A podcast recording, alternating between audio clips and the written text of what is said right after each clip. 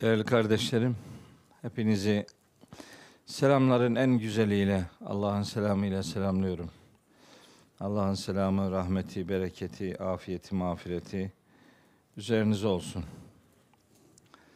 Cenab-ı Hak sağlık, afiyet, huzur içerisinde bir ömürle hepimizi muammer kılsın inşallah. Bu vesileyle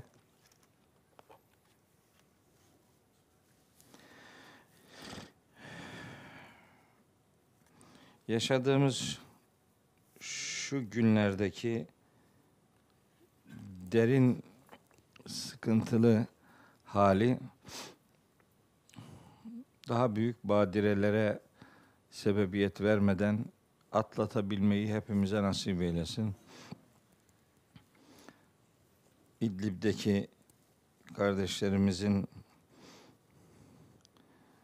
ilahi rahmetle kucaklanmasını en büyük dileğim olarak Rabbimden niyaz ediyorum.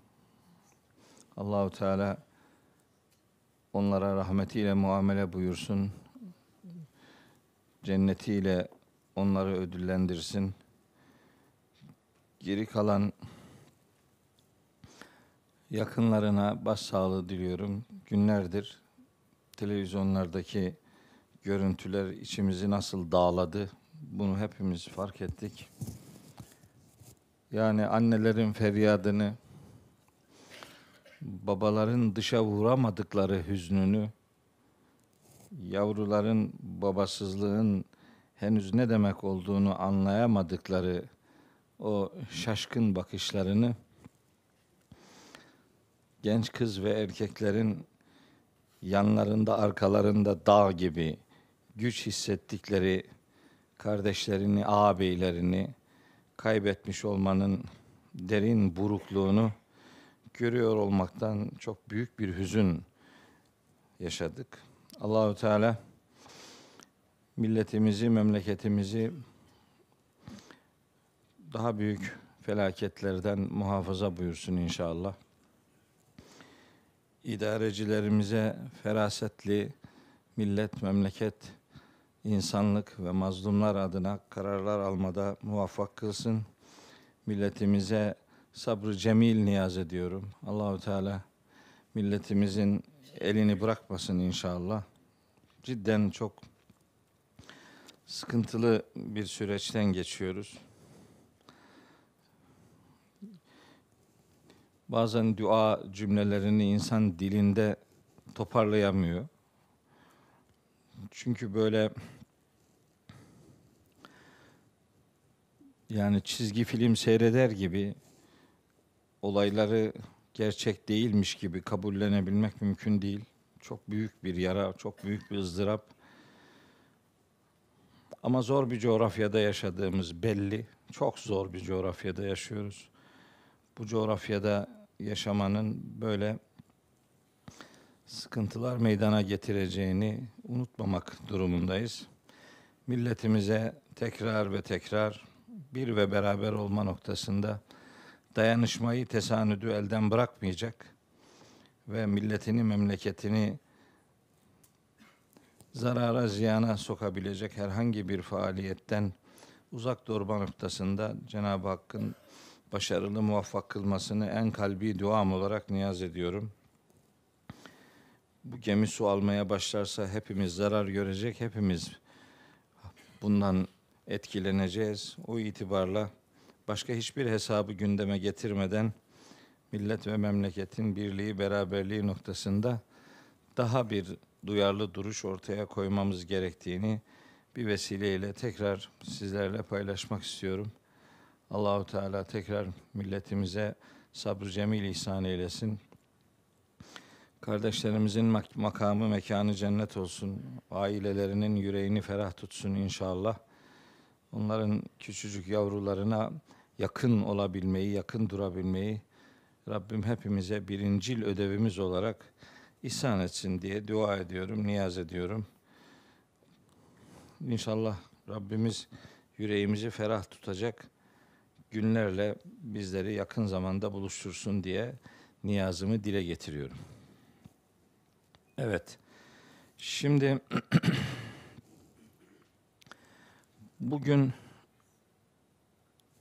96.sı ile huzurlarınızda bulunduğum Envarul Kur'an dersinin konu ilişkisini, konu bağlamını bir önceki derste başlamaya çalıştığım ama hiçbir ayetini sure bakımından Kaf suresiyle ilişkilin ilişkilendirerek okuyamadığım 6. ayetten itibaren ki bölümüyle devam ettirmek istiyorum. Bu bugünkü ders zor. Çünkü yani konuyu dağıtmadan nasıl götüreceğimi cidden günlerdir böyle hayal ediyorum. Nasıl nasıl yapsam diye. Siz dua edin. Ben isabetli şeyler söylemiş olayım. Şimdi dua zamanındayız. Böyle alışılmış cümleleri tekerlemeyle bu işi götürmek zor. Siz dua edin. Eğer iyi konuşursam bu sizin maharetiniz olsun. Eğer iyi anlatamazsam da faturayı size kesmiş olalım. Ben çünkü bayağı yükün altındayım. Bazen kaldıramıyorum. Belimin çatırdadığını adeta hissediyorum. Allahu Teala dik durabilmeyi hepimize nasip eylesin. Bir önceki derste ifade etmeye çalıştığım konu bu kainat kitabıyla ilişkili kainat kitabını kavramamızın da bize yüklenmiş bir ödev olduğunu sizlere çeşitli ayetler üzerinden aktarmaya gayret etmiştim. Yani kitap sadece vahyedilen ilahi metinden ibaret değildir. Evren de bir kitaptır. İnsan da bir kitaptır. Bu üç kitabın da sahibi Rabbimizdir.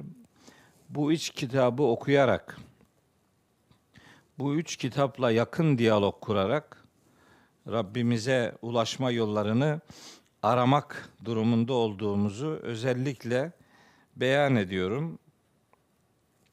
Tabi geçen ders pek çok ayeti sizlere hatırlatmış. Sonra konuyu bitiremediğim için de bazı ayetlere işte bunlara siz evde bakın demiştim. Bilmiyorum baktınız mı? Bakmamışsınızdır diye hesap edelim. Bakanlara eyvallah. Onlara ne diyelim ama bakmamış olanlara bir daha hatırlatalım. Bir daha baksınlar. Artık şu ayetlere mutlaka bir göz gezdirin. Kur'an-ı Kerim'in içeriğinde zannedildiği gibi hep rutin meşguliyetler, rutin ibadetler yok. Bu kitabın içeriğinde bambaşka mesajlar var. O bambaşka mesajlar üzerinden de başka okumalar yapmak lazım geldiğini sizlere bu ayetlere de bakarsanız daha iyi kavrayacağınız noktasında küçük bir hatırlatmalarda bulunmuştum. Bu ayetleri okursanız Kitabullah'ın derdini, evreni okuma noktasında Kitabullah'ın mesajını daha yakından fark edebileceksiniz. Ondaki çeşitli sunumların hangi başlıkları içerdiğini yakinen görebileceksiniz. O itibarla ben tekrar o noktaya temas etmek istemiyorum. Çünkü oradan başlarsam bir daha bu bitmez artık. Yani ben bu surenin 6. ayetini gene okuyamam. Onu artık siz okursunuz, okuyorsunuz hesap ederek geçiyorum. Doğrudan bugün 6. ayetle başlamak istiyorum. Kaf suresinin 6. ayeti. Rabbimiz şöyle buyuruyor. Dediğim içerikte olmak üzere yani evreni okuma noktasında Kaf suresinin 6 ila 11. ayetleri de o içerikte bilgi sunuyor. Evren incelenecek. daha iyi ancak o zaman kavranır düşüncesiyle Rabbimiz bizim dikkatimizi başka taraflara da çevirmek durumunda olduğumuzu bildiriyor. Ve bunu bildirirken çok önemli gördüğümüz bir kelimeye yer veriyor. Bu kelime nazara fiili, nazara. Nazara yanzuru diye bir fiil. Nazar etmek o bildiğiniz manada nazar değil bu. O bildiğiniz manadaki nazar ifadesinin Kur'an'dan hiçbir delili yoktur yani. O daha kültürel bir kabuldür. Kur'an'ın o konuda herhangi söylediği bir şey yok. Yani o nazar ayeti diye okunan bir ayet var. Hiç alakası yok yani. Hiç ama ya ne olurdu bir yerde keşişseydi yani yok. O Kalem suresinin son iki ayetinin nazarla mazarla hiçbir ilgisi yok. Peki bu ayetteki nazara ne demektir? Bu ayetteki nazara böyle gözle bakmayı içerdiği gibi aslında bir haliyle incelemek yani farkına varmak bir şeyin hakikatı için yolculuk yapmak arka planını görebilmek büyük düşünceler üretebilecek çalışmalar meydana getirmek işte eskiden nazariyeler derlerdi. Nazariye işte öyle büyük fikirler ortaya koyabilecek çalışmalara o fikirlerin içeriğine dair verilen isimdir nazariye. Yani böyle göz gezdirmek değil yani. Böyle gözüm ilişti, gözüm takıldı. Öyle bir şey değil bu. Nazariye çok ciddi, akıllı uslu, içi dolu, ağır bir takım mesajlar ortaya koyabilecek çalışmalar için ifade edilir. Kur'an-ı Kerim'de de bu noktada nazarımızı yani bakışımızı yani araştırmamızı, incelememizi bir anlamda deneye konu edinmemizi yani belki laboratuvarlarda meseleyi ortaya koymamızı belki sırası geldiğinde teleskoplarla incelemeyi zorunlu kılan bir çalışma araştırma biçimi. Bu sadece yukarıki alemle alakalı değil. Bu ayette semaya dair dikkat çekiyor Allahu Teala. Efelem yanzuru ile semai fevkahum. Onlar üzerlerindeki semaya şöyle dikkatle bakmadılar mı hiç? Neden bakmadılar? Bakmadılar mı hiç? Yani neden bakmadılar? Baksınlar, incelesinler demektir. Üzerlerindeki sema yani insanoğlunun üzerindeki insanın dışındaki yukarı alemin hepsine sema derler. Yakınına işte dünya seması diye bir isim verilir. O yakın gök demektir. Ama bu bir tane değil. İşte seb'a semavat diye Kur'an'da zikredilir. Yedi kat gök, yedi tane sistem. Bu rakamsal olarak bildiğimiz altı artı bir eşittir yedi demek midir? Yoksa çokluk manasına mı geliyor? O tartışılabilir bir noktadır. İster rakam olarak yedi olsun, ister e, çokluk manası versin fark etmiyor. Üzerimizde bir alem var. O alemle Rabbimiz ilgilenmemizi istiyor. Bu ayette önce böyle başlıyor. Tabi sonra devam ediyor yani sadece göğe bakın demiyor. Bir sonraki ayette sırayı yeryüzüne getiriyor. Daha sonra işte yağmura getiriyor, bitkilere getiriyor vesaire. Yani bizim dışımızdaki her şeyle ilgilenmemizi istiyor bu ayet grubunda Rabbimiz. Şimdi bir hususa özellikle dikkat çekmek istiyorum. O da Araf suresinin 185. ayetinde Rabbimizin şöyle bir beyanı var. Gene aynı bu ifadeyle başlıyor. Yani burada efelem yanzuru Araf 185'te evelem yanzuru vav harfi var. Bakmadılar mı? Hiç mi bakmadılar? Neden bakmıyorlar? Baksınlar, ilgilensinler. Neyle? Neyle ilgilenecek? Neye bakacak? Fi melekutis semavati vel ardı. Göklerin ve yerin melekutuna dair. Göklerin ve yerin melekutu. Göklerin ve yerin hükümranlığı. Göklerin ve yerin mülkiyeti. Göklerin ve yerin idare edilmesi. Göklerin ve yerin otoritesi hakkında işleyişi, idare edilişi hakkında neden bir bakıp kafa yormuyorlar? Sadece göklerin ve yerin melekutuyla sınırlı da değil. Devam eden ifadede buyuruyor ki: "Ve ma halakallahu min şeyin." Allah'ın yaratmış olduğu her bir şeyle ilgili neden bir bakış, araştırma, ibret içerikli derinlemesine bir bakış neden ortaya koymuyorlar? Ve ma halakallahu min şeyin. Allah'ın yaratma, yarattığı herhangi bir şey. Bu şu demek. Yani yaratılmış olan her şey Müslümanın inceleme, araştırma hakkında kafa yorma mecburiyeti bulunan bir çalışma alanıdır. Yani filanca alan beni ilgilendirmiyor, falanca konularla ilgilenmiyorum gibi bir takım düşünceler bizim için hiçbir şekilde doğru değildir. Yani yaratılmış her bir şeyle ilgilenmek bu ayet gereği Araf suresi 185. ayet gereği Rabbimizin bize yüklediği bir görevdir. Bir ev ödevi mesabesindedir.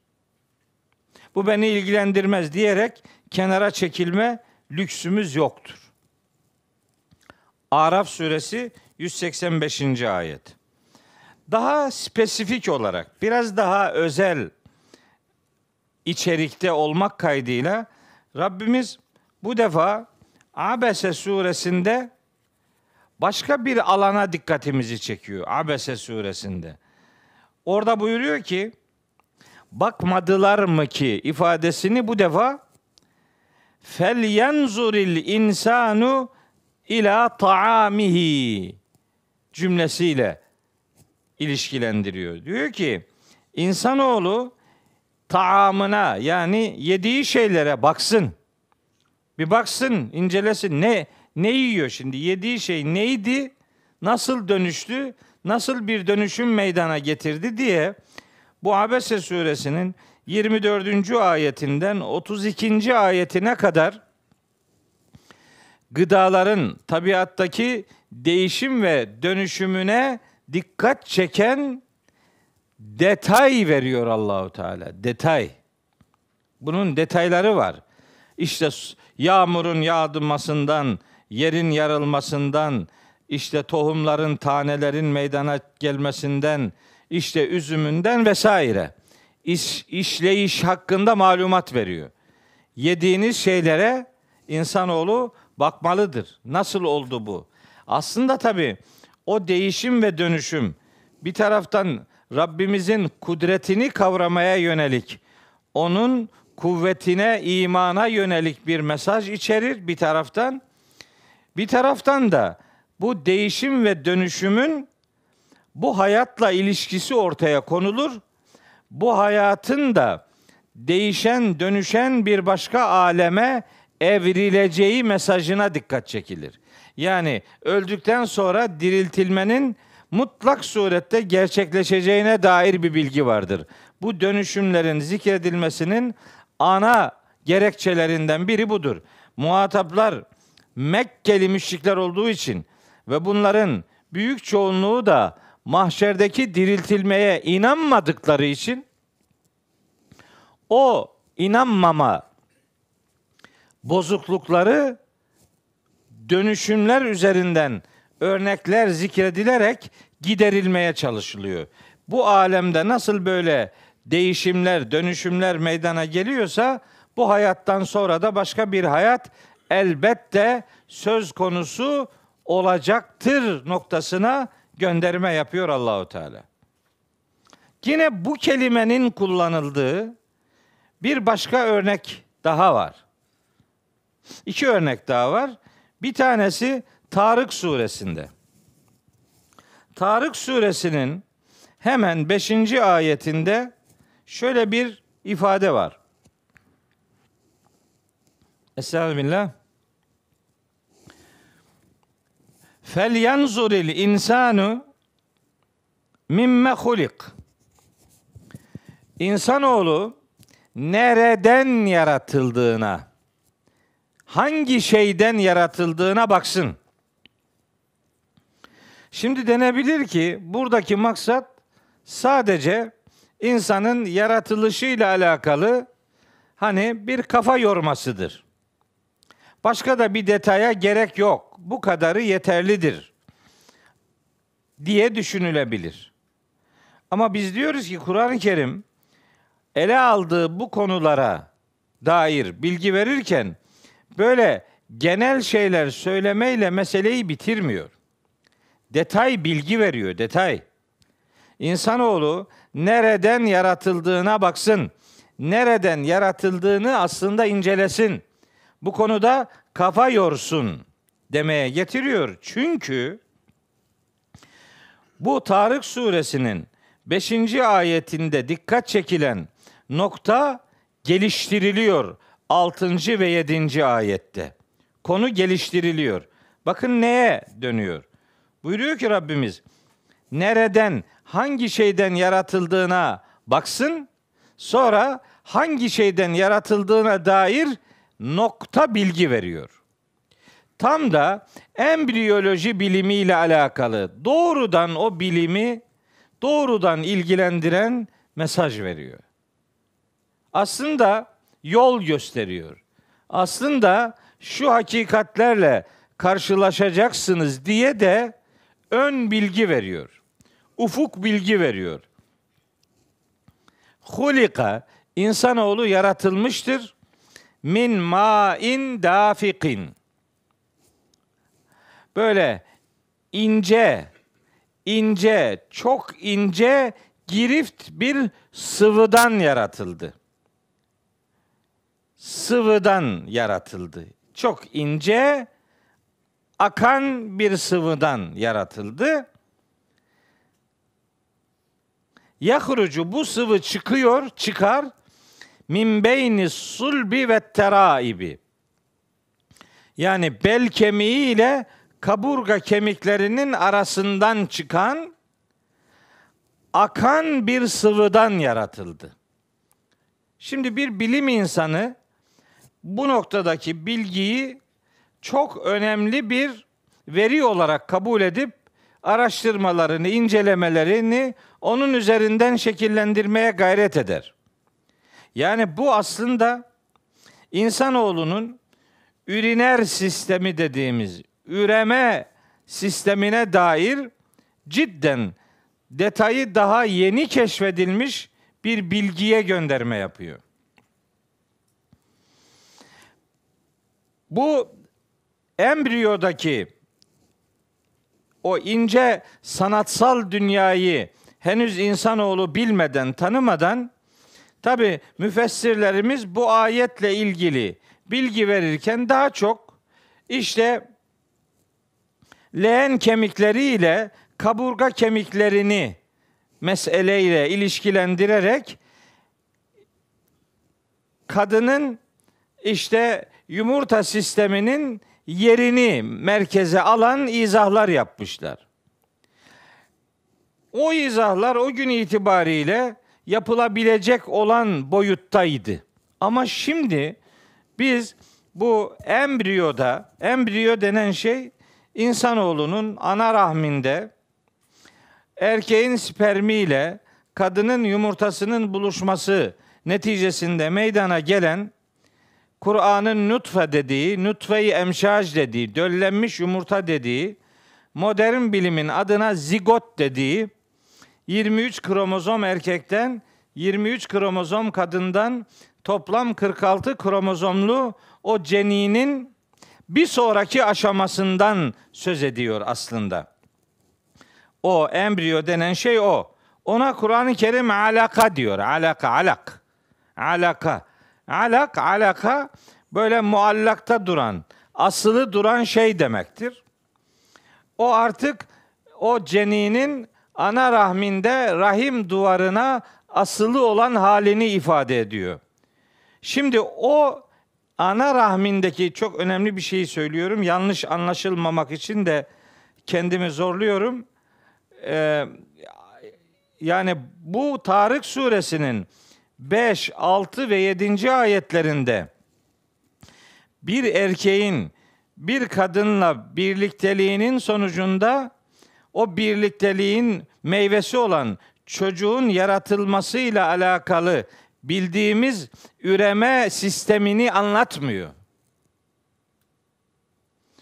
Tabi o üreme sistemini anlatıyor dememi bekliyordunuz. Yok onu anlatmıyor. Orası değil bu. Bu henüz erkeklerin ve kadınların daha erkek ve kadın olma noktasındaki yolculuğunu anlatıyor. Yani o embriyodaki durumu anlatıyor. Embriyoda o küçücük ceninde insancıkta yani o en küçük halimizde embriyoda üriner sistem hücreleri yani bu erkekler için sperm, kadınlar için yumurta. Bu embriyoda o spermle yumurtalar aslında bel kemiği ile kaburga kemiklerinin arasında bir yerde yaratılıyor.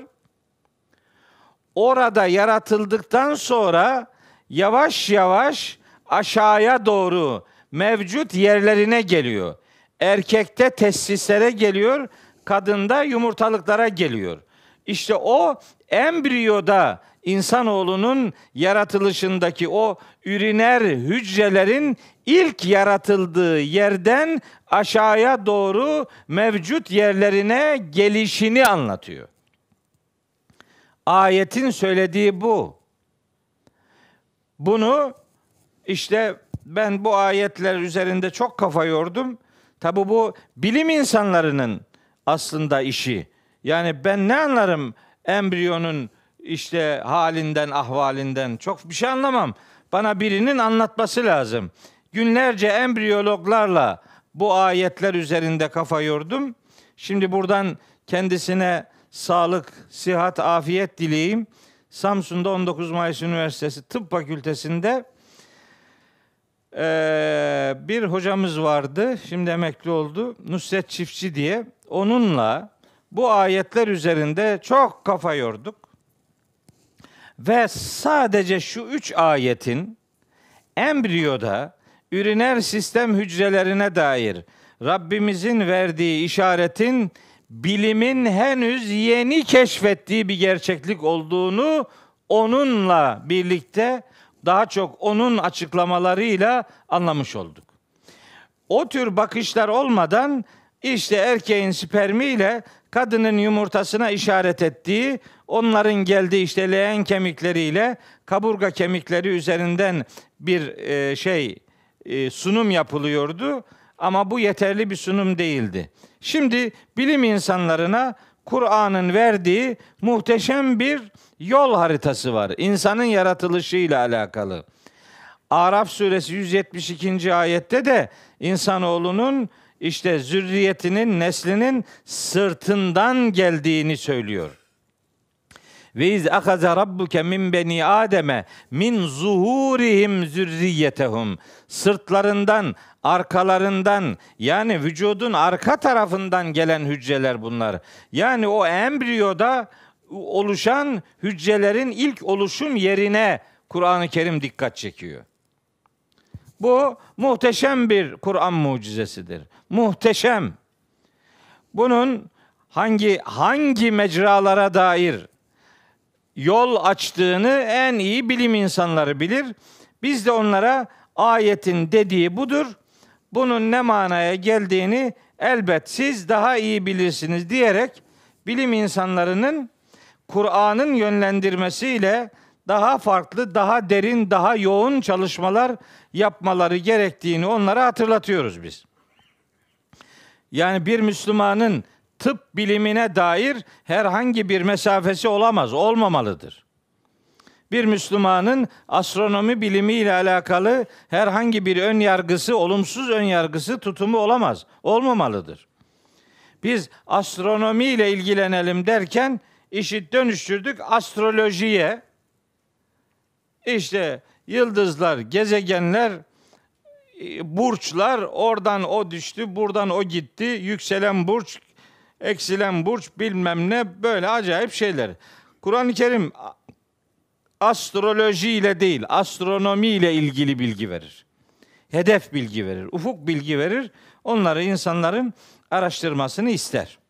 Şimdi burada görüyorsunuz bazı ayetleri hatırlattım. Bir önceki derste vermiştim. Ee, burada önceki derste anlattım hesap ederek burada vermedim. Bir de Gâşiye suresi diye bir sure var Kur'an-ı Kerim'in 88. suresi. Bu 88. surenin 17, 18, 19, 20, 21. ayetlerini de bu vesileyle okumalıyız. Konu başlığımız ne? İnsanoğlunun evrene dair kafa yormasının ona yönlendirilmiş ilahi bir görev olduğu meselesi. Konumuz bu. Bunun üzerinden yürüyoruz. Kullandığı kelime de nazara kelimesi. İşte o nazara kelimesiyle ilişkilendirilen bir ifade de Gâşiye suresindedir. Bu surede Rabbimiz dört şeye dikkat çekiyor. İfade şu. Estağfirullah. Efela yanzurune. Efela yanzurune. Bakmıyorlar mı hiç? Yani bakmıyorlar mı hiç? Baksınlar, mutlaka baksınlar demektir. Nere bakmıyorlar mı? İlel ibili, deveye. İlel ibili keyfe hulikat. Devenin nasıl yaratıldığına neden bakmıyorlar? Yani baksınlar. Devenin yaratılışı aslında sembolik bir ifadedir. Cidden deve hayvanının diğer hayvanlara göre çok farklı özellikleri var. Yani onun vücut yapısı, onun ayak ayaklarının yapısı, onun hörgüçlerinin yapısı, onun çölde günlerce yol yürüyecek mekanizmada dizayn edilmesi, susuzluğa en çok dayanan bir yapıda yaratılması, o hörgüçlerinden adeta besin deposuyla ilişkilendirilerek oradan istifade ile insanoğlunun kendi başına yük taşıyamayacağı o büyük yolculuklarda kullanılması hatta başka hayvanların gıdalanmasının çok zor olduğu, ille de yemyeşil bir ortamın bulunmasının zorunlu olduğu bir coğrafyada böyle çöldeki dikenlerden beslenecek şekilde Cenab-ı Hakk'ın onu özel yarattığı bir hayvan olduğunu burada hatırlamak durumundayız. Niye deve diyor? Çünkü devenin bir takım ayrıcalıkları var başka hayvanlara göre. Sütünden, etinden, efendim vücut yapısından insanların yüklerini uzak yerlere taşımaya varıncaya kadar oldukça ilginç bir dizaynı var deve hayvanının. Fakat bu sembolik bir ifadedir. Yani deveyi, devenin incelenmesine neden müracaat etmiyorlar demek aslında diğer hayvanları da kastetmektir. Yani bir tek deveyi incelesinler de file bakmalarına gerek yoktur demek değil bu. Deve üzerinde hani parçayı anarak bütünü kastetmek. Bütün hayvanlar nihayetinde incelemeyi hak eden yaratıklardır. Öyle değil mi? Şimdi insanoğlunun yani örümcekten öğreneceği yok mu yani? Karıncadan öğreneceği yok mu? Oradaki muhteşem hani mühendislik harikası diyebileceğimiz o ustalık görüntüleri insanoğluna elbet ders verir. Diğer hayvanlar da öyle. Pek çok hayvanın şimdi benim bilmediğim nice özellikleri vardır. İnsanoğlunun da bilmediği, nice henüz keşfedemediği nice özellikleri vardır. Şimdi Allahu Teala hayvanların incelenmesini istiyor. Bu şu demektir. Bir Müslümanın zooloji diye bir bilimsel hassasiyeti gelişmelidir. Yani veterinerlik de hayvanlarla ilgilenme, onların büyümesi, yetişmesi vesaire her şeyiyle ilgilenilmesi lazım. Bizim zoolojiye dair bir okulumuzun, ekolümüzün, bir metodumuzun, çalışma alanımızın oluşması lazım. İki, ve ile semai keyfe rufiat. Göğe bakmıyorlar mı? Nasıl yükseltilmiş diye. Yani şöyle baksın, aa bayağı yüksekmiş. Bu demek değil. Yani bunun sistemi hakkında kafa yorsun demektir işte bu. Üzerimizdeki gök, üzerimizdeki sema nasıl yükseltilmiş? Onun direkleriyle alakalı bilgi var. Rahat suresi 2. ayetle Lokman suresi 10. ayette hatta Rahman suresinde de var. Değil mi? Ve sema'e rafa'aha. Ve sema'e rafa'aha. Allah semayı yükseltmiş ve veda'al mizane ve mutlak bir ölçü denge koymuştur. Yani böyle savrulmuyor sağa sola. Gök yerin üzerine düşmüyor. Ve yumsiküs sema'e en teka'a alel ardı illa biizni. Onun müsaadesi olmadan göğün yerin üzerine düşmesini o engelliyor. Kanunu var yani. İsterdik ki merkez kaç kuvvetini biz bulmuş olalım. Gezegenler arasındaki kanunları biz keşfetmiş olalım. Bizim kitabımızda onlara dair bilgi var. Ben isterdim ki üzerimizdeki üzerimizdeki aleme dair yedi yol bilgisi var. Yedi yol. Henüz insanlık bu noktada sessizdir.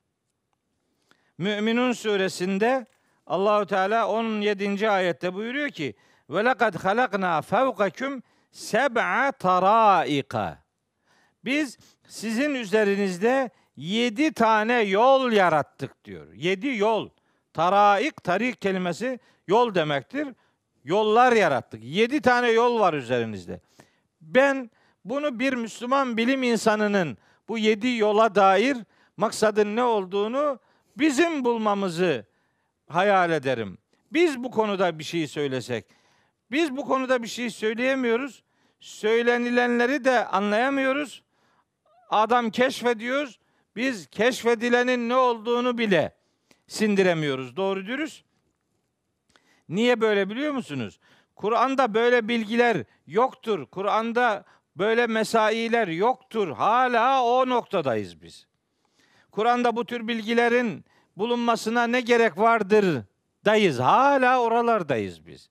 Halbuki Kitabullah o noktalarda uç bilgiler veriyor. Göğe dair bilgi veriyor. Ve ilel cibali keyfe nusbet.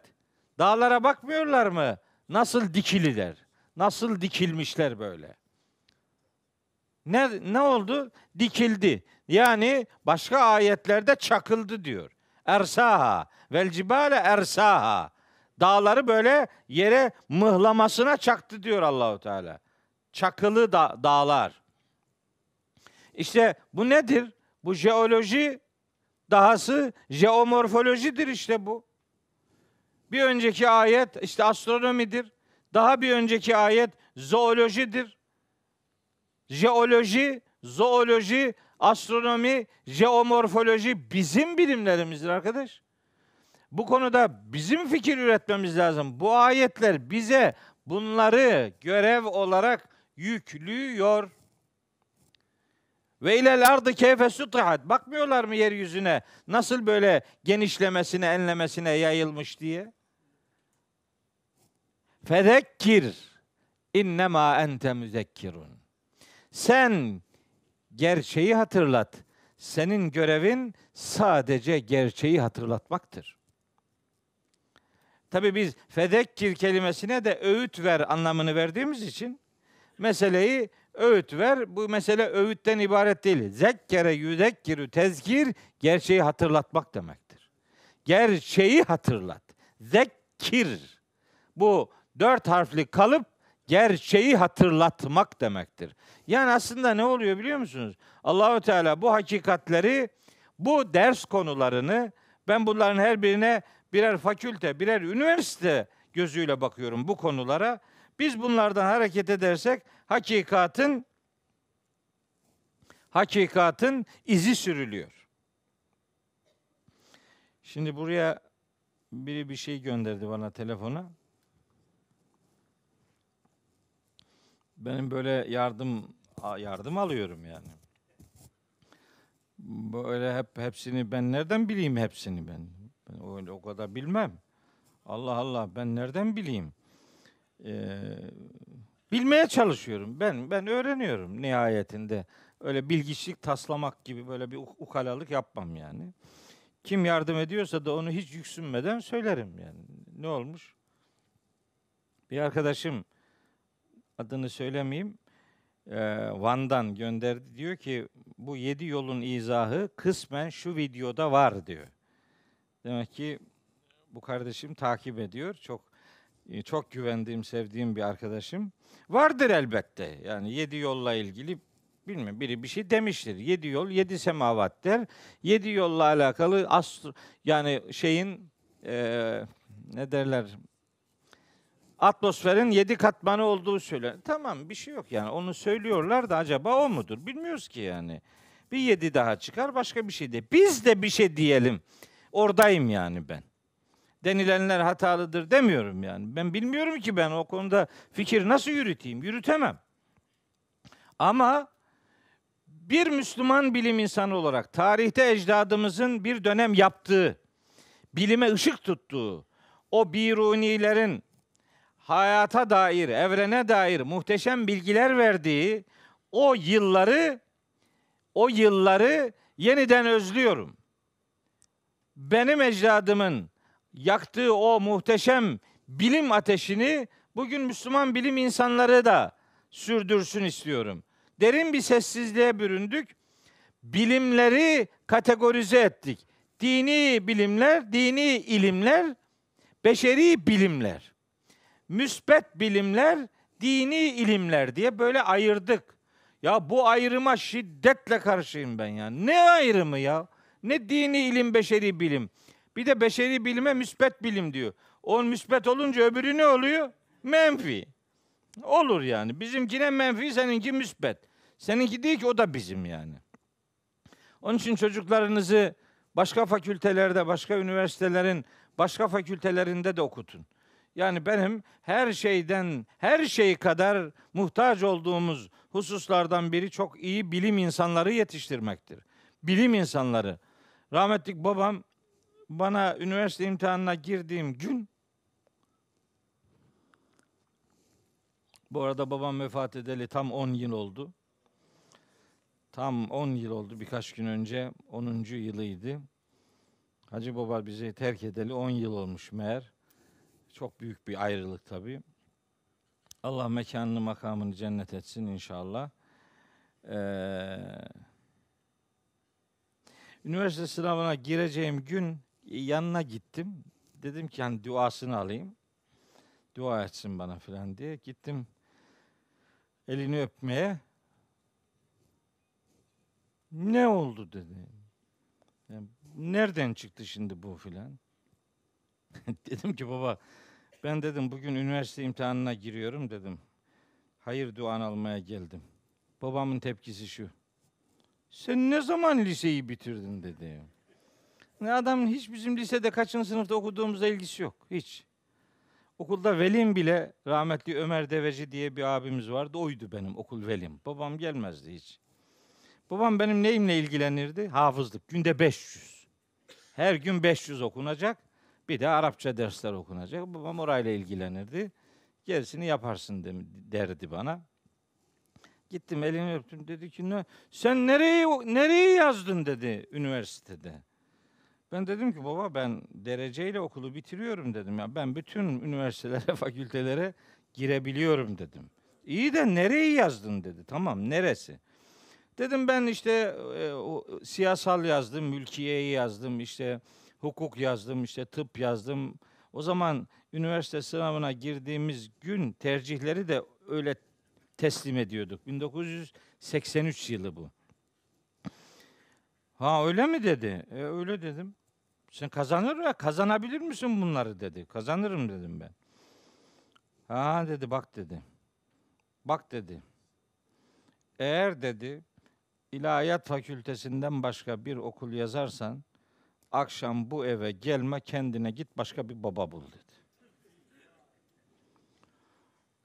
Allah'ım ya Rabbi birden abondone oldum. Hiç bu konuyu konuşmadık ki adamla biz. Ben ne bileyim ben aklımda lise mezunuyum zaten. İlahiyat aklımın ucundan geçmiyor yani. Hiç 24 tercihin hiçbirinde ilahiyat yok. Hepsine başka okullar yazdım filan. Bir de elini öptürmedi ha böyle etti bana. Git. Babam sert bir adamdı yani. Sert adamdı ama o sertliği aslında hep şefkat içerikliydi yani. Şimdi anlıyorum onu. Şimdi ben ne bileyim o zaman ne demek istiyor diye. Çıktım kapıdan. El öpmek ne demektir? Para ver demektir aynı zamanda. Para da vermedi. Çıktık kapıdan çıkarken dedi ki gel buraya ola. Bana şöyle seslendi. Ola! Ola diye bizim orada bir şey var. Bir hitap şekli yani Çaykara'da. Gel buraya dedi. Git döndüm geriye. Neyse dedim dur bakalım. Herhalde iyi bir şey vardır dedim. Otur dedi. Oturduk. Yani hafızlık yaparken böyle yerde oturuyoruz tabii. Böyle hafızlıkta böyle sallanırız biz. Oturduk sallanmaya başladık. Ders verecekmiş gibi. Dedi ki bak dedim. Ben senin zannettiğin gibi dedi. Böyle zihni dünyayı kavramamış bir insan değilim dedi. Bu ülkenin dedi çok güçlü hukukçulara, çok güçlü tıp insanlarına, çok güçlü mühendislerine, çok güçlü her meslekten ilim erbabına mutlaka ihtiyacı var dedi. Bunda zerre kadar tereddüdüm yok benim dedi. Fakat dedi, iyi doktorun yoksa, yoksa dışarıdan doktor ithal edebilirsin dedi. İyi mühendisin yoksa bilim satın alabilirsin dedi. Bunun çarelerini bulursun. Ama dini iyi bilmeyen adamın yoksa din ithal edemezsin dedi. Ben seni hafız yaptım 9-10 yaşında. Yıllardır sana Arapça okutuyorum. Bu dini doğru anlayasın diye. Her meslekten elbet bilim insanına ihtiyacı vardır bu ülkenin. Ama bu ülkenin her şeyden önce dini doğru bilen insana ihtiyacı vardır. Dini doğru bilirsen diğerleri beraberinde gelir dedi. Biz ne anladık? Biz anlamadık ki o zaman gene ne dediğini. Ama korkudan bütün tercihleri sildim. Minibüste giderken okulun o zaman başımızda gönderdiği öğretmen dedi ki ne yapıyorsun dedi. Dedim siliyorum dedim bunları. Niye? Çünkü onlar benden dereceyle iyi bir okul kazanmamı bekliyor okul. Hayrat Lisesi mezunuyum. O okulun listesinde tabii iyi bir yani yıldız bir eleman bekleniyor filan.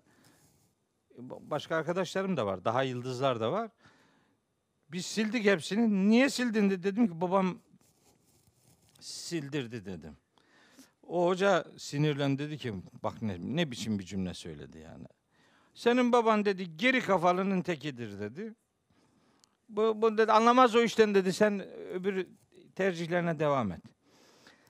Dedim ben babamın ne olduğunu gayet iyi biliyorum dedim. Ben bu saatten sonra yeni bir baba bulamam kusura bakma dedim. Siliyorum dedim. Sildim hepsini. Bir tane Samsun ilahiyat yazdım. Öyle dedi bana. Samsun ilahiyattan başka bir yere yazmayacaksın dedi. Yazmadım. Sadece Samsun'u yazdım. Diğerlerinin hepsini sildim.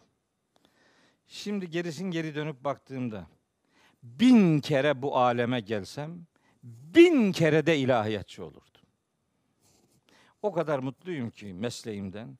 Babamın ferasetine hayranım.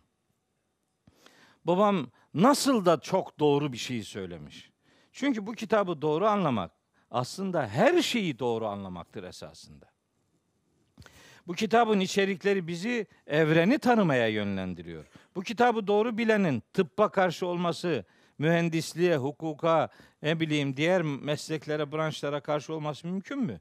Biz din bilim ayrımını şiddetle reddederiz.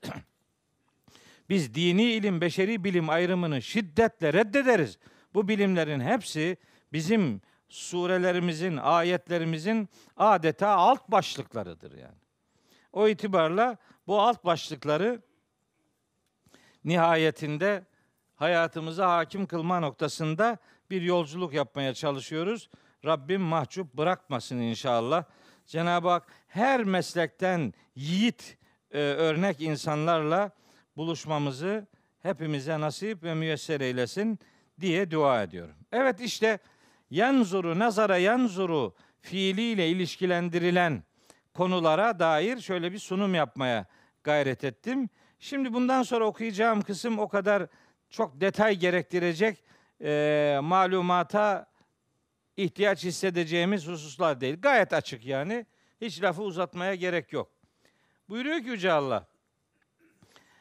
Efela efelem yanzuru ile semai fevkahum üzerlerindeki semaya bakmadılar mı? Keyfe beneynaha onu nasıl bina etmişiz biz? Nasıl bina ettik o göğü? Yani bu üzerimizdeki uzayla alakalı neler var buna hiç dikkat etmiyorlar mı? Etsinler. Keyfe, keyfe edatı nasıl? Yani bilim nasılı inceler? Nasıl? Bak bu bize bir bilimsel yol, bir bilimsel ahlak öğretiyor. Nasıl bina etmişiz gök, göğü, üzerimizdeki göğü? Ve zeyyennaha, onu nasıl süslemişiz? Göğün süslü olması. Mesela gece böyle berrak havalarda hani etrafın ışık olmadığı daha karanlık bir yerde göğe doğru bir bakın. Bir bakın neler görünüyor orada yani. Bizim memlekette köyümüzün rakımı 950 metre civarındadır. Ee, hele de yaylaya çıktığınız zaman 2000, 2200, 2300'lü rakımları yakalarsınız. Oralardan hava netse bizim orada havayı çok açık bulmak çok mümkün değildir ama az Bayburt tarafına döndüm mü hava açık her tarafta. Yani yukarıya doğru bakıyorsun böyle şaşırıyorsun. Neler neler neler. Süsse süs işte yani. En büyük sanatkarın ortaya koyduğu muhteşem bir dizayn var. Ona dikkat çekiyor. Ve zeyyenna halin nazirin ifadesi var Hicr suresinde. Bakanlar için göğü biz süsledik. Ve zeyyenna halin nazirin. Hicr suresi 16. ayette Allahu Teala göğe dair bilgi veriyor. Mesela Safat suresinde var. Diğer surelerde de var. Yakın göğün kandillerle süslenmiş olduğu ifade ediliyor. O detaya artık girmiyorum. Ve maleha min furucin. Baksınlar göğün yapısı nasıl güçlü bir bina halinde şekillenmiş. Onu biz genişleticiyiz ifadesi de var. Zariyat suresi 47. ayette evren genişlemeye devam ediyor. Bu da yeni keşfedilmiş bir bilgi. Nihayet bunu da keşke biz bulabilseydik. Keşke biz bu ayetle, bu ayetin ışığında o hakikatle buluşabilseydik. Olmadı. İnşallah başka hakikatleri e, elde ederiz. Ve ma leha min furucin. Bakmıyorlar mı ki orada nasıl hiçbir furuç, eksik, gedik, yırtık, çarpıklık yok. Furuç kelimesi aslında yırtık demektir. Aslında bu kelime Mülk suresinin şu ayetiyle tefsir edilir. Üçüncü ayetinde Allahu Teala buyuruyor ki Mülk suresinin Ellezî halaka seb'a semavatin tıbaka.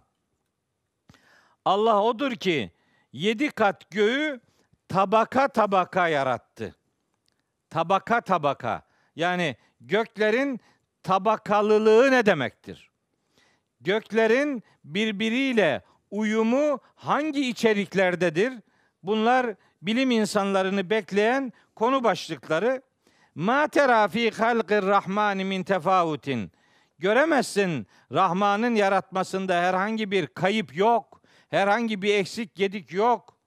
Ferci'il basara. Hadi bir daha çevir gözünü bakalım. Hel tera min futurin. Herhangi bir futur, herhangi bir eksiklik, herhangi bir gedik, herhangi bir kusur görebiliyor musun? Göremiyorsun yani.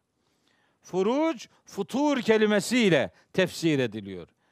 Allah sistemini güçlü bir şekilde hiçbir eksik, hiçbir gedik içermeyecek şekilde dizayn ettiğini bize haber veriyor. Kur'an'da işte böyle ayetler müteşabihi ve mesanisiyle algılanır, öyle açıklanır. Ayetler birbirini açıkladığı için biz de hangi ayetin hangi ayeti açıkladığına dair bir yolculuk yapıyoruz. Şimdi işin gök kısmı bu.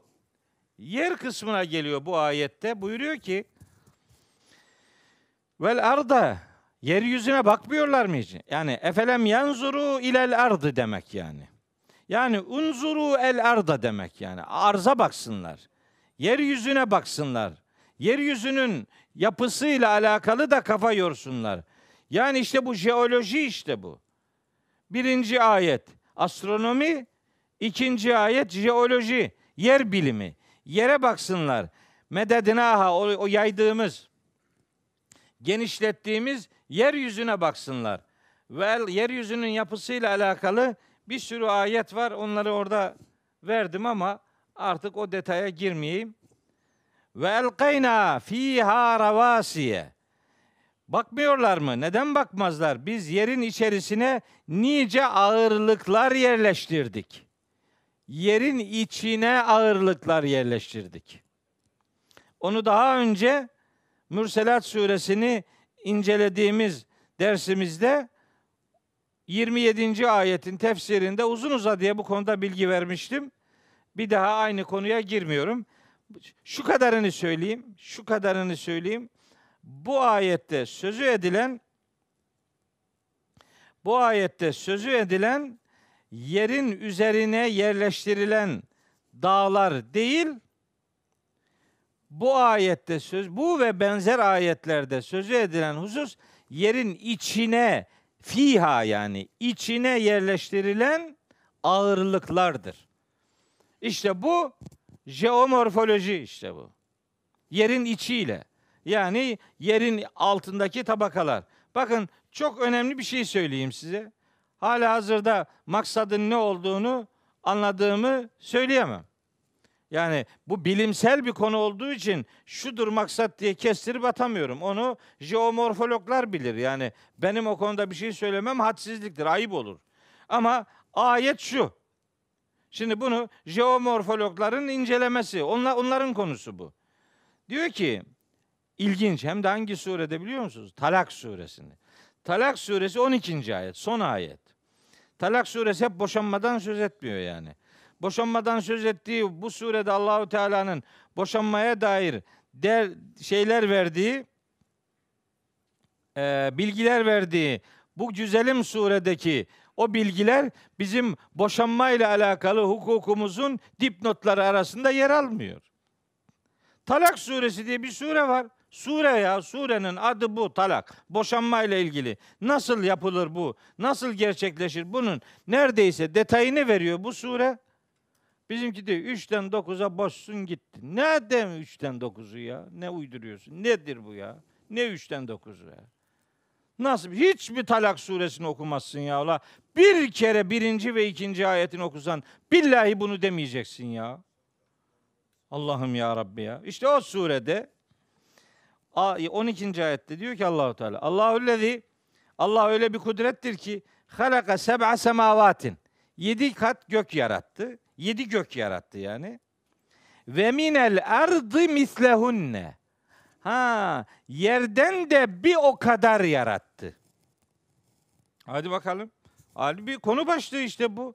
Yerden bir o kadar yarattı. Yani yerler, er, eradi kelimesi Kur'an'da kullanılmaz ama işte erdine e, ifadesini karşılayacak şekilde Yedi kat gök yerden de bir o kadar. Ne demek bu? Yerden bir o kadar. Yedi tane ayrı yeryüzü demek mi bu? Yoksa yerin altında hani bu atmosferin tabakaları gibi gördüğümüz bu yedi tabakanın yerin mamasına doğru da acaba yedi aşama mı yedi katman mı söz konusu ediliyor? İşte buyur bir konu. Ben şudur maksat budur diye kestirip atmıyorum. Bilime dair bir ev ödevi işte bu yerin altıyla alakalı bilgi veriyor Kur'an-ı Kerim. bunu biz ilgilenmeyeceğiz de bunu bizim gibi Kur'an, bilim kardeşliğini ortaya koyanlar bunu söylemeyecek de kim söyleyecek? Kimse söylemiyor zaten. Öyle gidiyoruz. Sonra ayetin sonunda diyor ki ve bakın ne diyor? Ve embetna fiha min külli zevcin behicin. Biz yeryüzünde güzel her çiftten bitirdik. Yeryüzünde embetna fiha yeryüzünde bitirdik, yetiştirdik yani min külli zevcin behicin. Behiç güzel, göz alıcı demek yani. Güzel, göz alıcı her çiftten bitirdik, yetiştirdik. Öyle değil mi? Yani tabiattaki o muhteşem güzellikler, tabiattaki muhteşem bitki dizaynı hangi sanatın ürünüdür? Hangi sanatkarın efendim eseridir? Rabbimizin eseridir elbette. Bizim evde bir çiçek var. Bizim e, hanımın öyle özlemleri var. Böyle çiçeklerle uğraşıyor filan. Abi halam var bir tane benim burada. Onun da balkonu çiçek dolu. Her taraf çiçek. İşte böyle bir çiçeklik. Bu bir kültür yani. Bunlarla konuşuyorlar resmen yani böyle. nazlıyorlar onları, şımartıyorlar filan. Anlaşıyorlar herhalde yani. Ben pek şey anladığım yok. Bir çiçek getirdi geçen eve.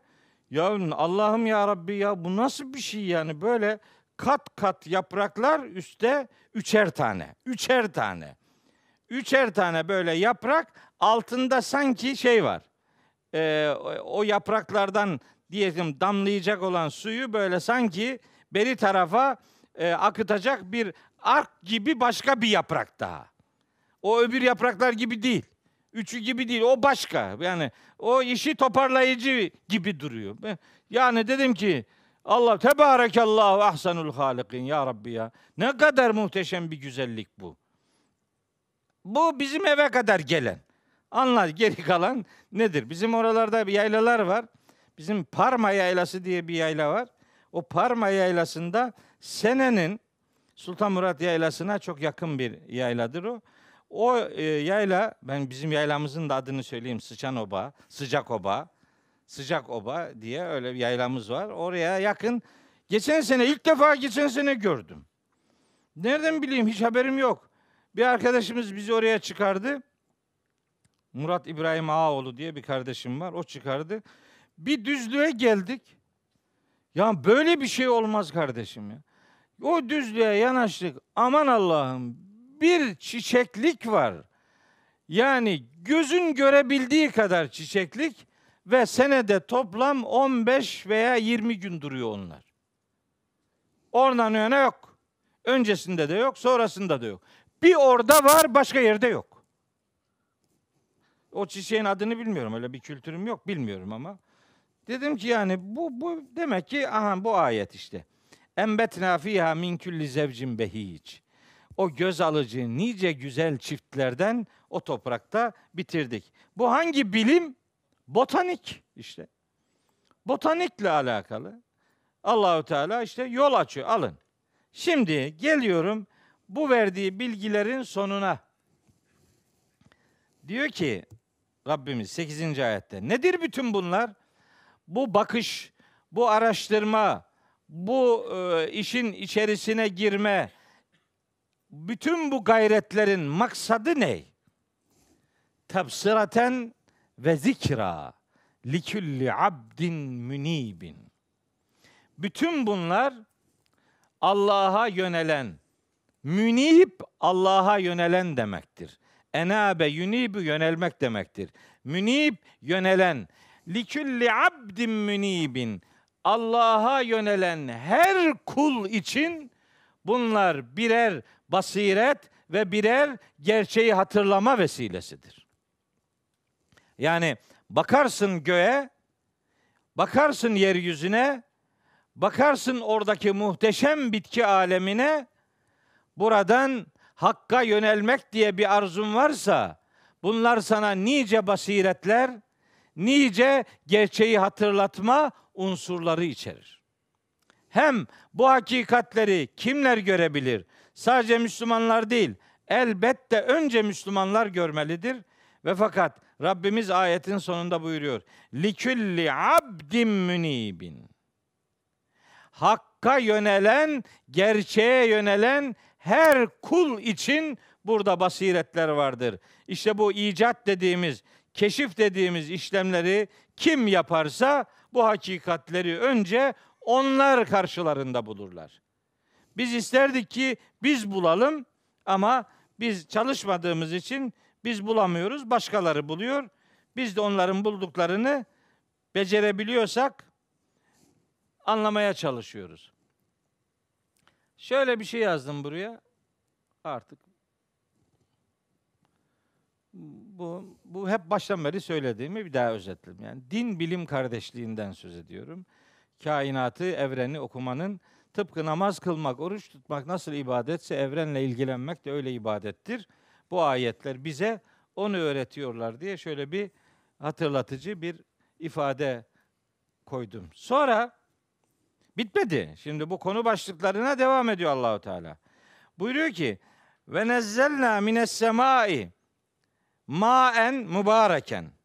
Biz semadan, gökten yani yukarıdan, yüksekten mübarek bir su indirdik. Bizdeki mübarek su hangisidir? Zemzem. Gerisi? Ya. Zemzem içerken ayağa kalkıyor, elini kafasına getiriyor, işte kıbleye dönüyor filan. Bu öbür suyu içerken yatıyor. Bak buna mübarek diyor buna bak. Ve nezzelna mine semai ma'en mübarek. Yani bu su, yağmur yani. Yağmur suyu. Mübarek. Öbürü değersizdi demiyorum yani. Böyle bir şey kimsenin aklına gelmesin. Hiçbir şeyle o anlamda gayri ciddi bir sunum yapmak istemiyorum da yani bir şeyi abartırken öbür şeyi değersizleştirmenin bir anlamı yok ki. Bak Allahu Teala buna diyor. Ve nezzelna mines semai ma'en mübareken. Mübarek. Değerli bir su indiriyoruz. Yağmur yani. Yağmur indiriyoruz. Nezzelna fiili çok önemli. Çok önemli nezzelna, nezele, enzele, tenzil, nüzül kelimeleri hep aynı kökten gelir. Bunların indirmek manasının yanında bir de ikram etmek manası vardır. Biz gökten size değerli bereket kaynağı bir su ikram ettik. Ediyoruz yani. Sistemimizde bu ikram vardır. Sema kelimesi gök diye tercüme ediliyor ister istemez ama aslında sema yukarı demek. Yukarı. Yukarıdan geliyor demek aslında buluttan. Onun sehab kelimesi var, müzn kelimesi var. Burada da sema kelimesi. Maksat yağmurun yukarıdan geldiğidir. Ona dair Cenab-ı Hak bir bereket göndermesi yapıyor. Yukarıdan bir bereket kaynağı su, yağmur indirdik, indiririz yani. Sonra feembetna bihi o su sayesinde bitiririz, yetiştiririz. Ne? Cennatin. Nice bahçeler. Nice bahçeler indiririz. Cennet kelimesi Kur'an-ı Kerim'de geçtiği her yerde müminlere vaat edilen mahşerdeki cennet değildir maksat. İşte bak burada yeryüzündeki bahçeler demektir. Cennet zaten bahçe demektir. Cennet bahçeler demektir. O yağmur sayesinde biz nice bahçeler bitiririz, yetiştiririz. Bunca bahçeyi millet mi ekti yani? Yok. Allahu Teala'nın ikramıdır. Allahu Teala'nın nüzul dediğimiz işte bereketidir.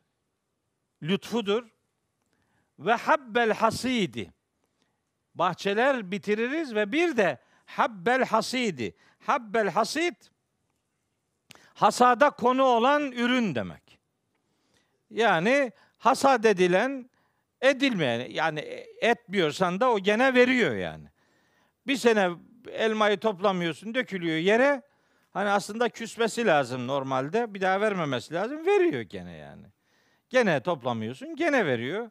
Allahu Teala bu hasada konu olan ürünleri insanoğluna taneli tanesiz bütün toprak ve tarım ürünleri elbette bu ayetin mesaj dünyasında yer almaktadır diyebilirim. Devam ediyor. Ve nehle basikatin leha tal'un nadidun. Burada tomurcukları böyle üst üste katlanmış nice uzun boylu hurmalar. Yani hurma ağacı böyle uzun ağaçtır. Ta tepesine doğru işte yaprakların dibinden hurmalar meydana gelir. Böyle uzun ağaçlarla hurmayı tarif ediyor Allahu Teala. Basikatin kelimesi işte böyle düzgün, uzun manalara geliyor.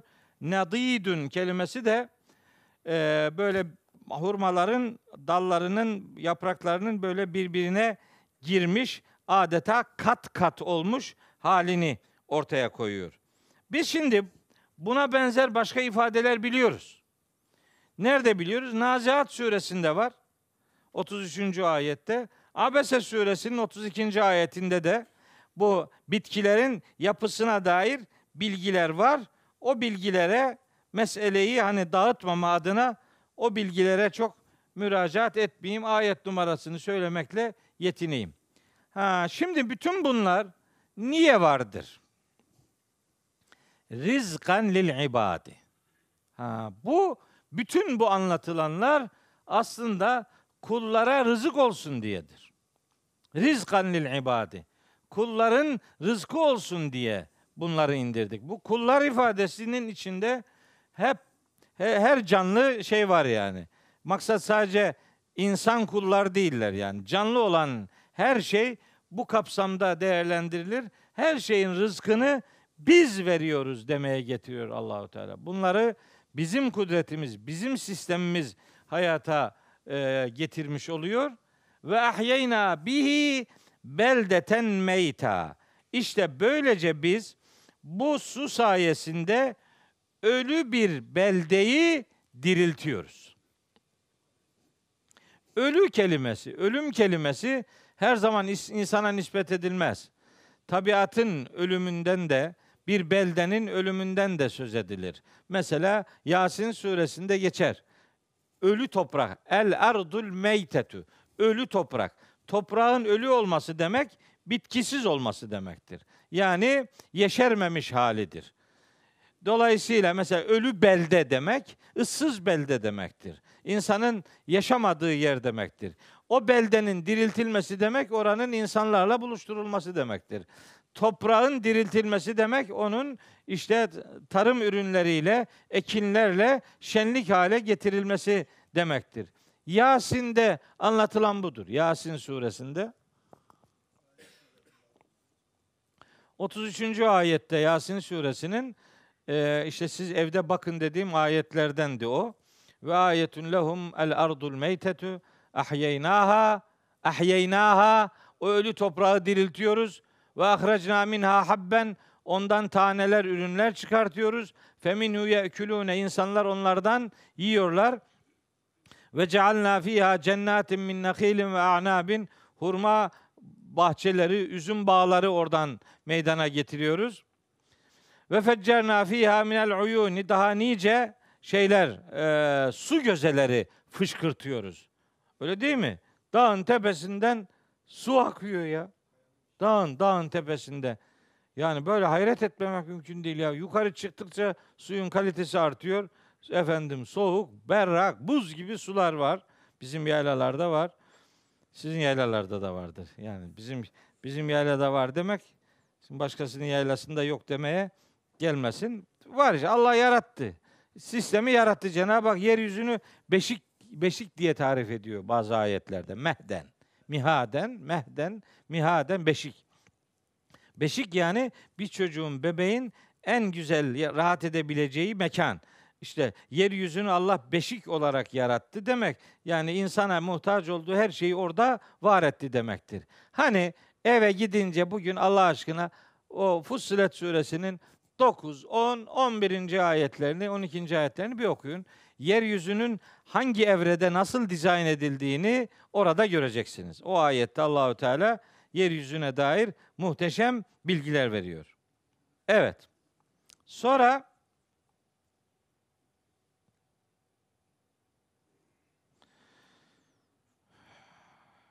ölü toprağı diriltiriz. İşte su sayesinde, yağmur sayesinde. Sonra kedalikel hurucu. İşte bütün mesele bu. Bak. Bütün bu anlatılanların hepsinin düğümlenip bir arada ifade edildiği mesaj bu cümledir. Kezalike işte tam da bunun gibidir el hurucu. Bu topraktan yeniden çıkartılmak böyle bir şeydir.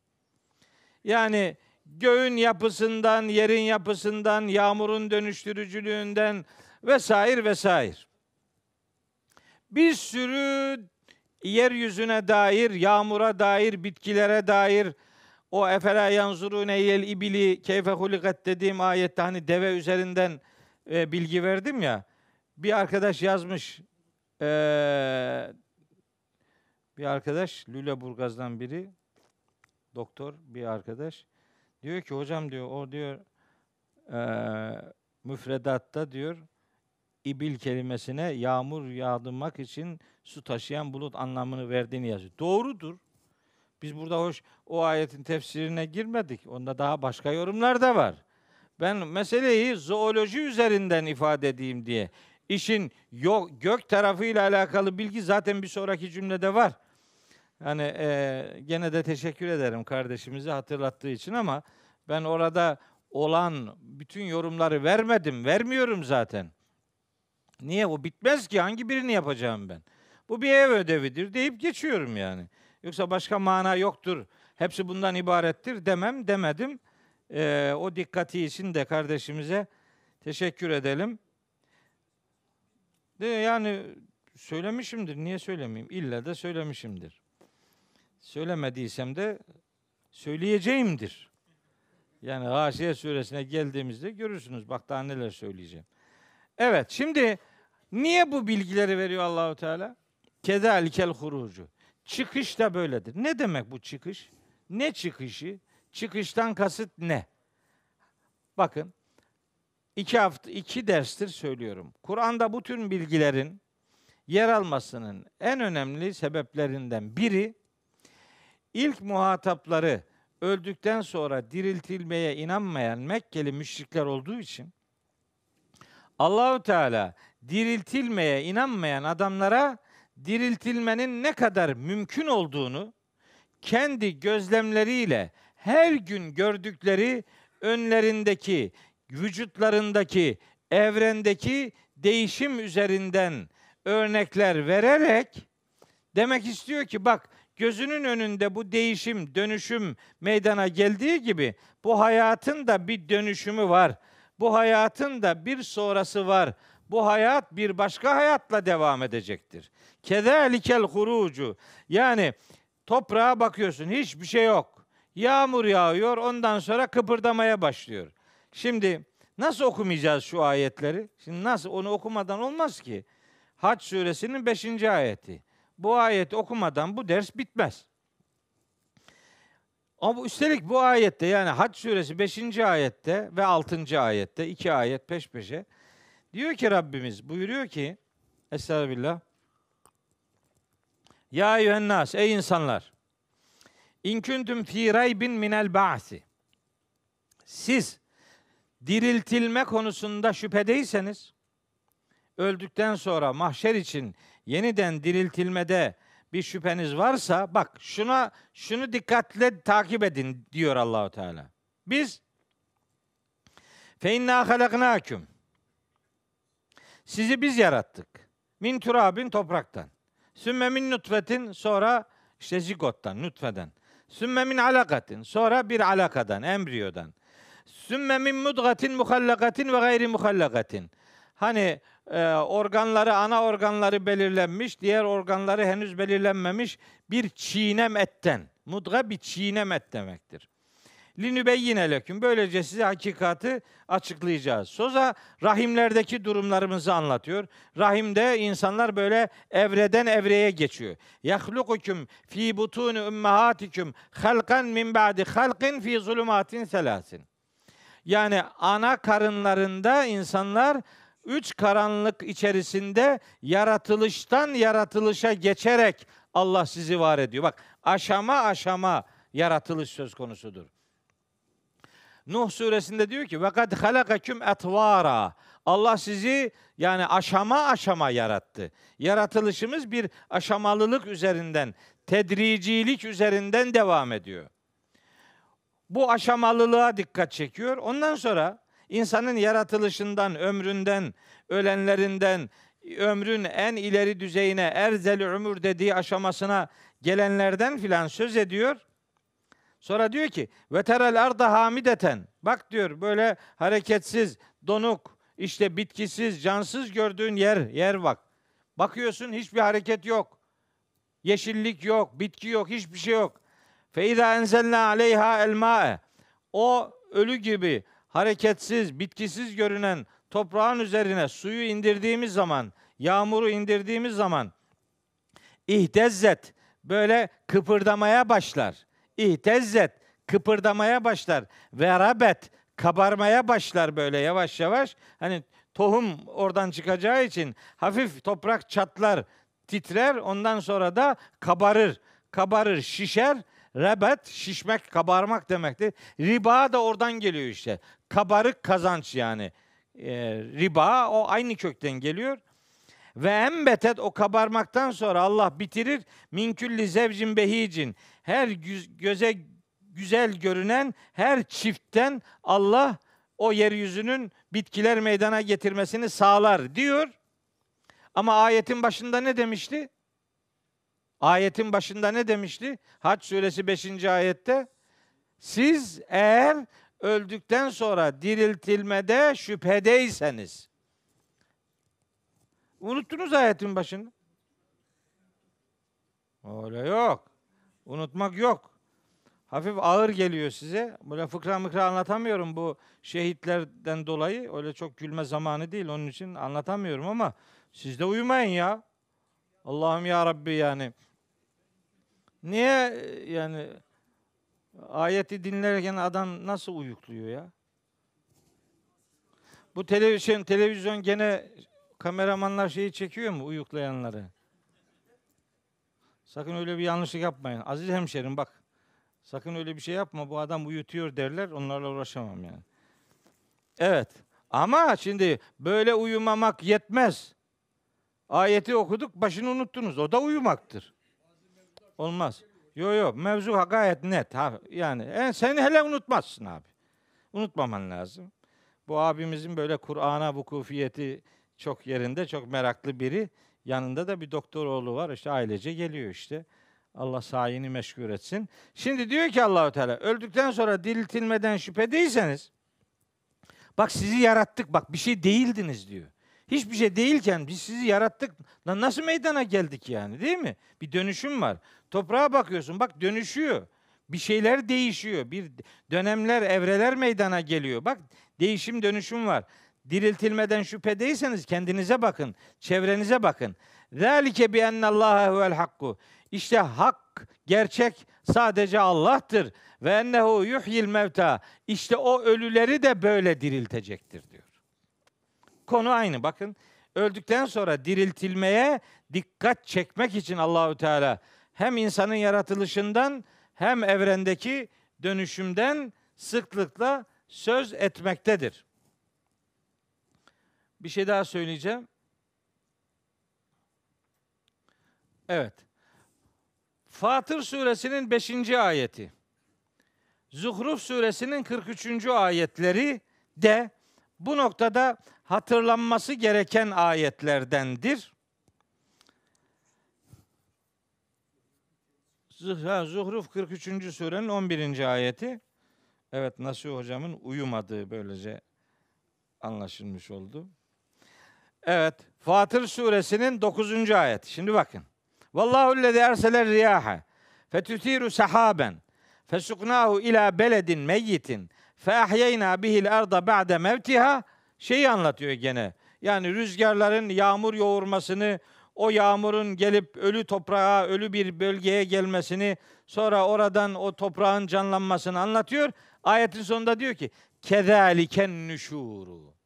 Öldükten sonra diriltilme de böyle bir şeydir diyor. Bakın konu aynı işte. Hep onun üzerinden dönüp dönüp dolaşıyor. İnsanların öldükten sonra diriltilmeye dair tereddütlerini gidermek istiyor. Zuhruf suresinin işte 11, 12. 10, 11. ayetlerini okuyayım. İşte ellezî ceale lekümül arda mehden Sizin için yeryüzünü işte beşik yapan odur. Ve ceale leküm fiha sübülen yeryüzünde sizin için nice yollar yaratan da odur ki lealleküm tehtedün o yollar sayesinde siz de işte gideceğiniz yeri istikametle bulursunuz. Vellezî nezzele mines semâi mâen bi kaderin o yine o kudrettir ki gökten belli bir ölçüyle yağmur indirir. Bel, belli bir ölçüyle, bir kaderle demek ölçüyle demektir yani. Bir ölçüyle yağmuru indirir. Başka ayetler var. Dur dur şimdi onu da söyleyeyim. Tam sırası geldi. Müminun suresinin 18. ayeti. Ve enzelna mines semai maen bi kaderin biz gökten yağmuru bir ölçüyle indiririz. Fe eskennahu fil ardı. O yağmuru toprağın içinde biz tutuyoruz. Ama ve inna ala zehabin bihi lekadirun. O yağmuru gidermeye de gücümüz yeter. Yani işi azabı hak etmeye görün. O top, o kainata koyduğumuz sistemi bir kaldırırız mahvolur gidersiniz. Biz indirdik kıymetini bilin. Nankörlük yapmayın. Yoksa onu gidermek de bizim kudretimiz dahilindedir demeye getiriyor. İşte gökten bel, yağmuru belli bir ölçüde biz indiriyoruz. Fe enşerna bihi beldeten meyta.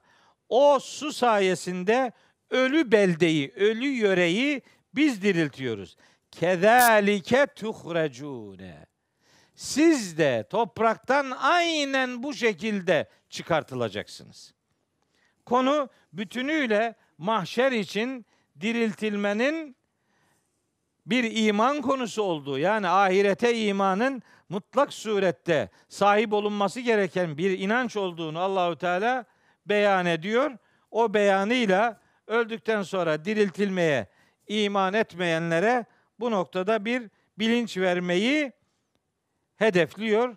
O bilinci yakalayabilen yiğitlere selam olsun diye ifademi şekillendireyim. Şunları okuyayım mı? Yorulduk diye yorulduk yeter. Daha erken. Evet. Var mı yorulduk diye? Yok. Tamam. Bravo helal olsun. Vallahi iyi.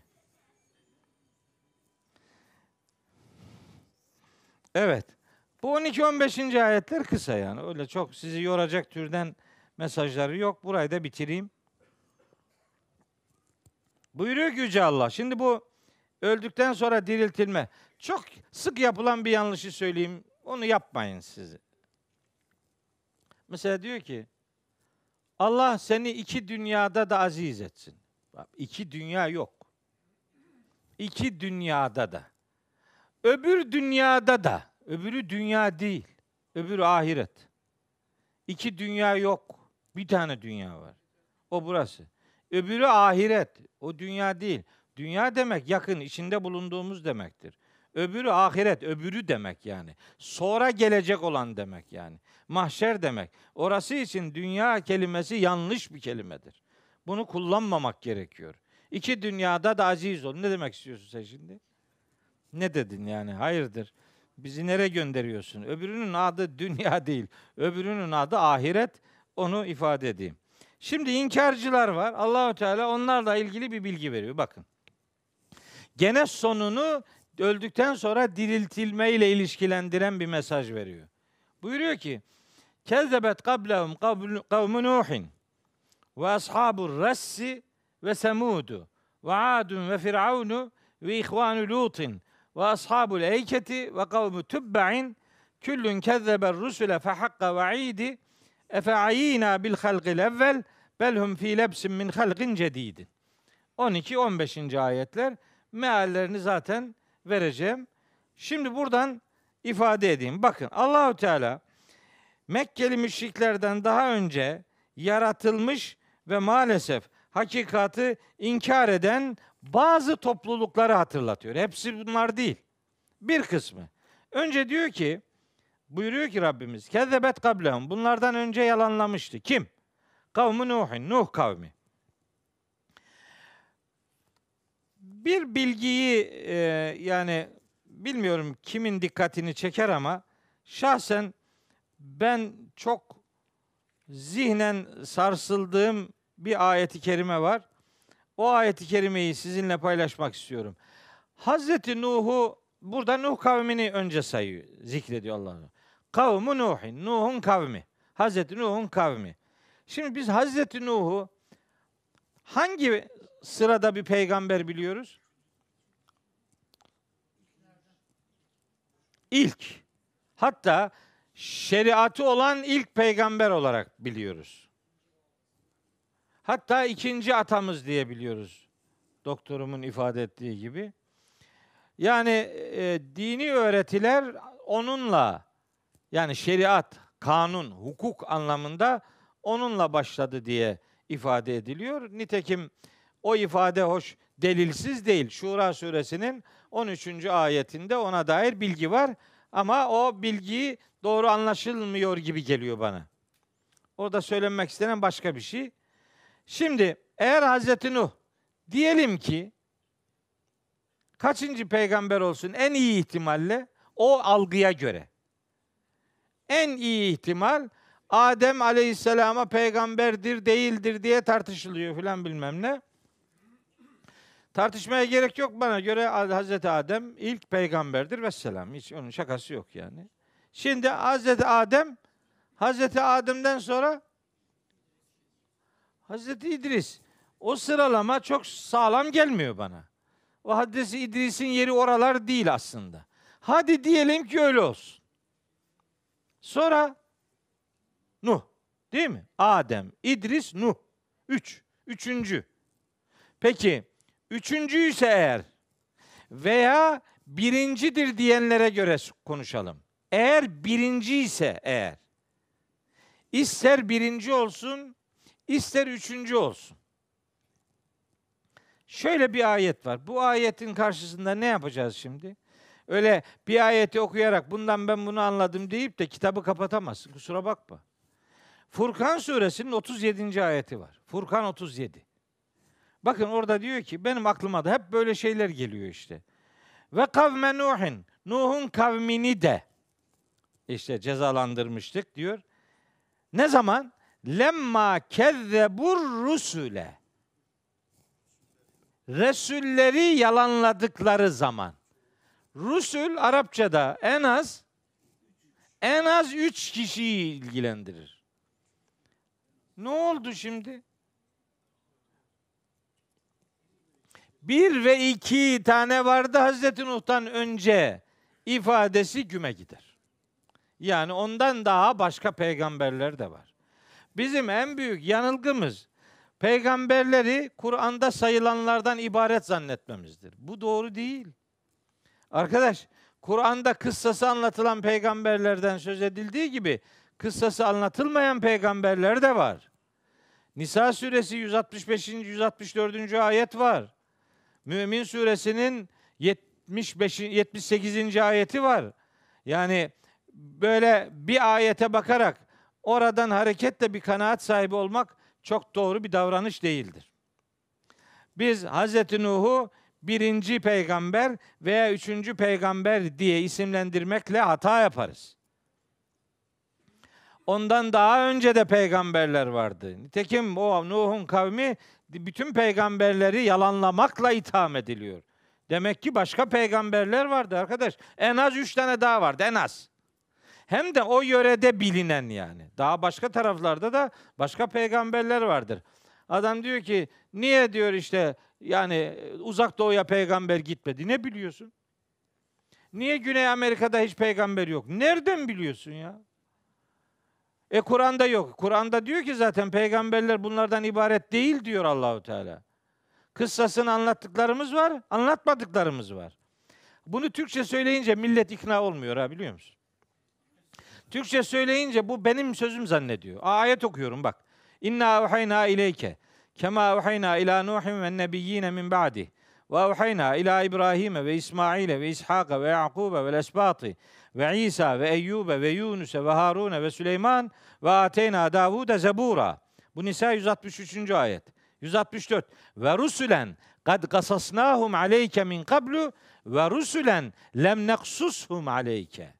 Kıssasını sana daha önce anlattığımız başka Resullere de vahyettik. Kıssasını sana anlatmadıklarımıza da vahyettik. Bitti. Peygamber niye Orta Doğu'ya gönderilen peygamberlerin adı var da diğerleri yok? Niye olsun? Diğerleri niye olsun? Hep söylüyorum zaman zaman. Diyorum ki mesela diyelim ki Konfüçyüs peygamberse diyelim ki. Yani diye şöyle bir ayet olsa. Vezkür aha Konfüçyüs. Vetlu aleyhim nebe Konfüçyüs. Mesela böyle bir, bir ayet olsa. Ne der Mekkeli müşrikler? Ne derdi? Bu kim ya? Ne Konfüçyüsü? Bak yalan konuşuyor derlerdi. Diyebildiler mi kıssalarla ilgili bir yalancılık ithamında bulunabildiler mi? Bulunamadılar. Neden? Çünkü o burada sözü edilen peygamberlerin hepsinin adını veya kısmen kıssasını biliyorlardı. Hiç gıkları çıkmadı, çıkamadı yani. Onların zikredilmesinin sebebi o yörede biliniyor oluşlarıdır. Başka taraflara peygamber gönderilmedi demek değildir kardeş. Bu. Ne? Evet. Ve ma kunna muazzibine hatta neb'asa rasula İsra 15. ayet. Tin suresindeki mi? Hangisi? Hangisi? Tin mi? Rizeli'nin dediği gibi o benim çaprazıma kali. O, o, o biraz sıkıntılı bir iş. Ondan sonra başladık şimdi oradan budayı çıkarmaya. Biz dedik ki orada olmaz. Bunlar olmaz. Yalanlanma sebebidir. Şimdi Buda da var dedim mi o yani Buda ne Budası ya. Bilmiyorum kim ne diyorsa onu bilmiyorum. Kim diyor onu ya? Onu da mı diyenler var? Durum iyi değil o zaman. Tabi. Tabi belki. Ne yani isim vermeye gerek yok ki. Allahu Teala ne buyuruyor? Ve lekad ba'asna fi kulli ümmetin rasula. Yemin olsun ki biz her ümmete mutlaka Resul gönderdik. Bitti.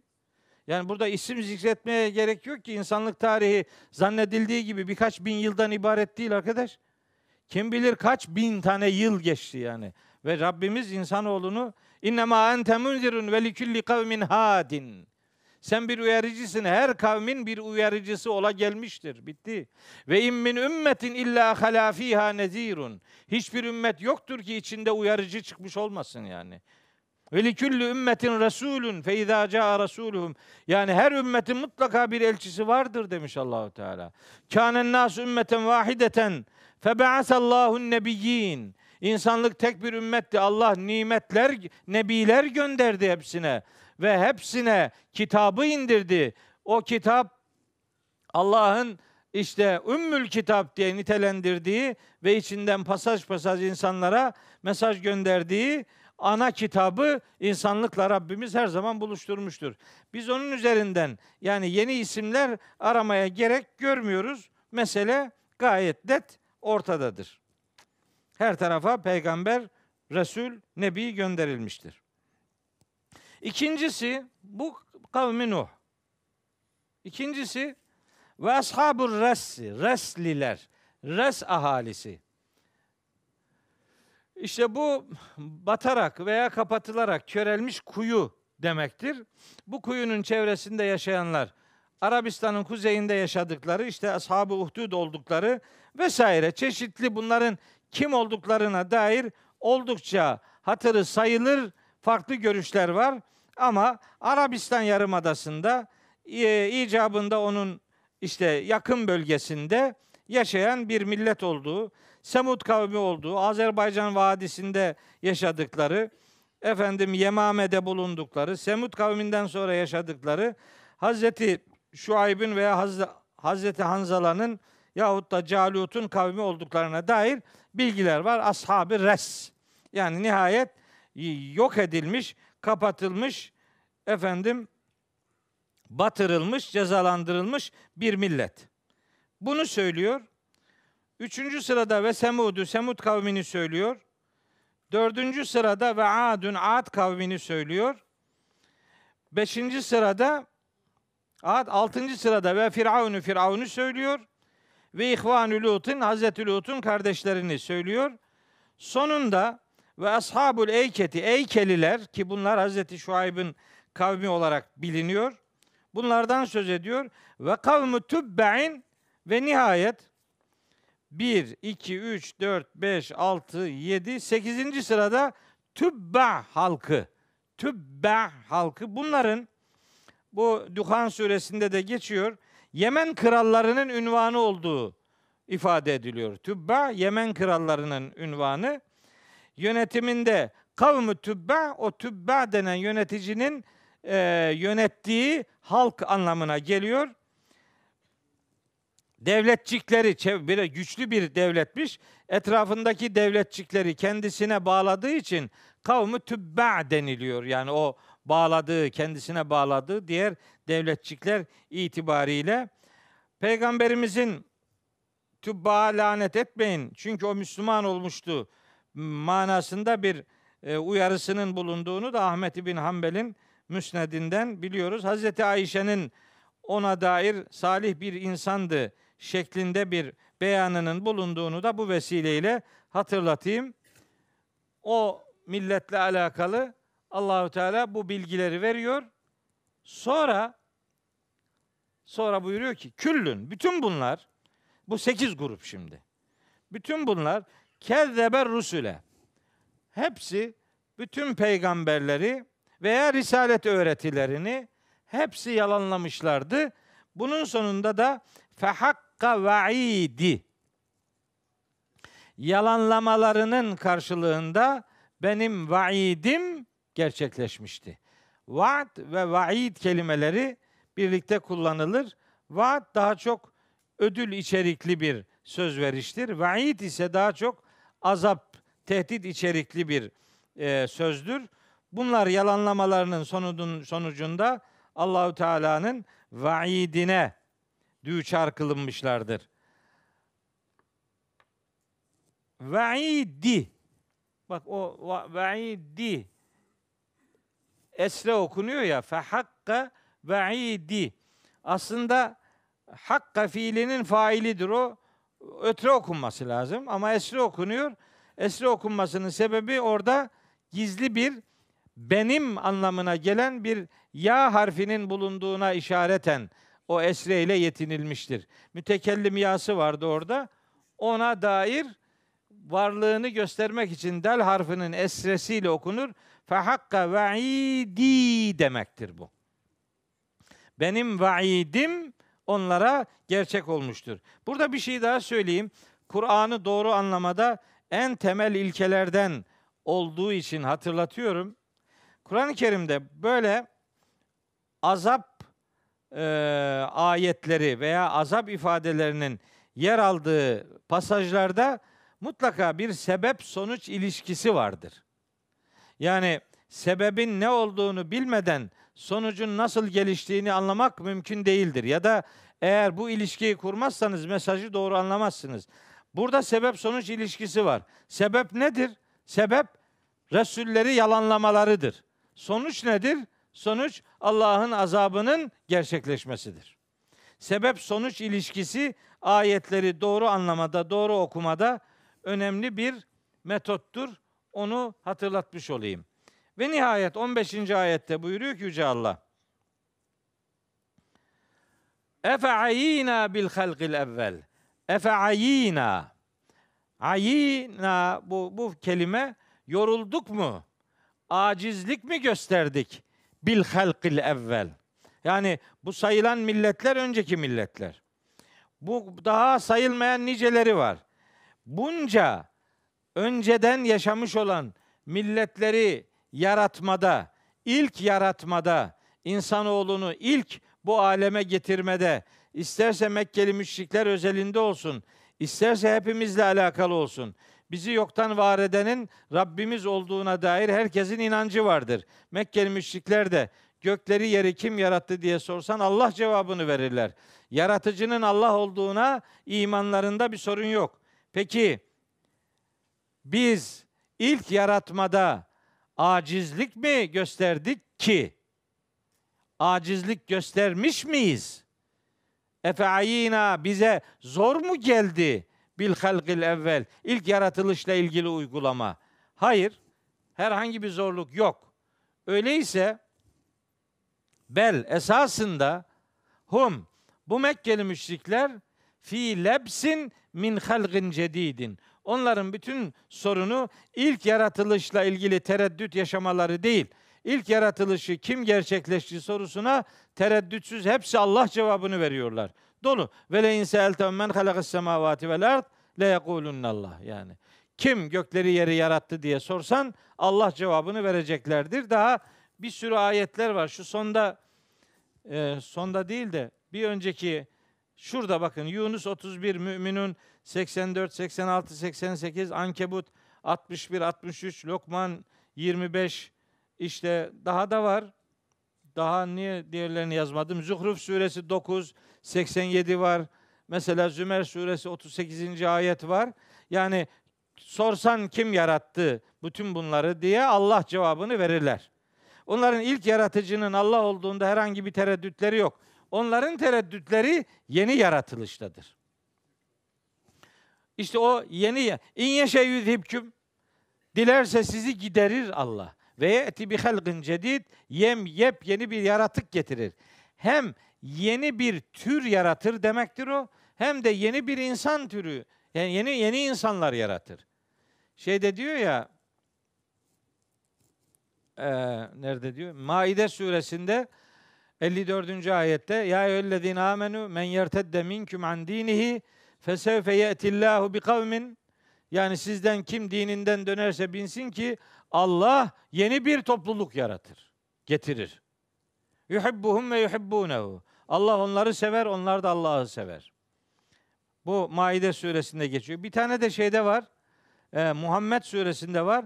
Ve in tetevellev yestebdil kavmen gayreküm. Surenin 38. ayeti, son ayeti. Siz eğer hakikatlerden yüz çevirirseniz Allah sizi sizin dışınızdaki bir toplulukla değiştirir. Yani Allah yeni bir toplulukla yaratabilir. Ve ma zalike alallahi bi aziz. Sizin yerinize başkalarını getirmek Allah'a ağır gelmez, zor gelmez. Yani siz Allah için vazgeçilmez değilsiniz. Ey insanoğlu haddini bil. Vazgeçilmez olduğunu zannetme. Bu inkarın karşılığı nihayetinde feci bir akıbetle şekillenmek olacaktır diye Cenab-ı Hakk'ın bu ayetlerinde hatırlatmak istediği aşağı yukarı budur. Şöyle bir dua yapmıştım. İlk yaratmaya iman ettiği gibi mahşerdeki diriltilmeyi de kabul eden ve oradaki yargılamada beraatini alabilecek yiğitlerden olabilme duasındayım. Allahu Teala sizi de bizi de bu yiğitler arasına ilhak eylesin diyor.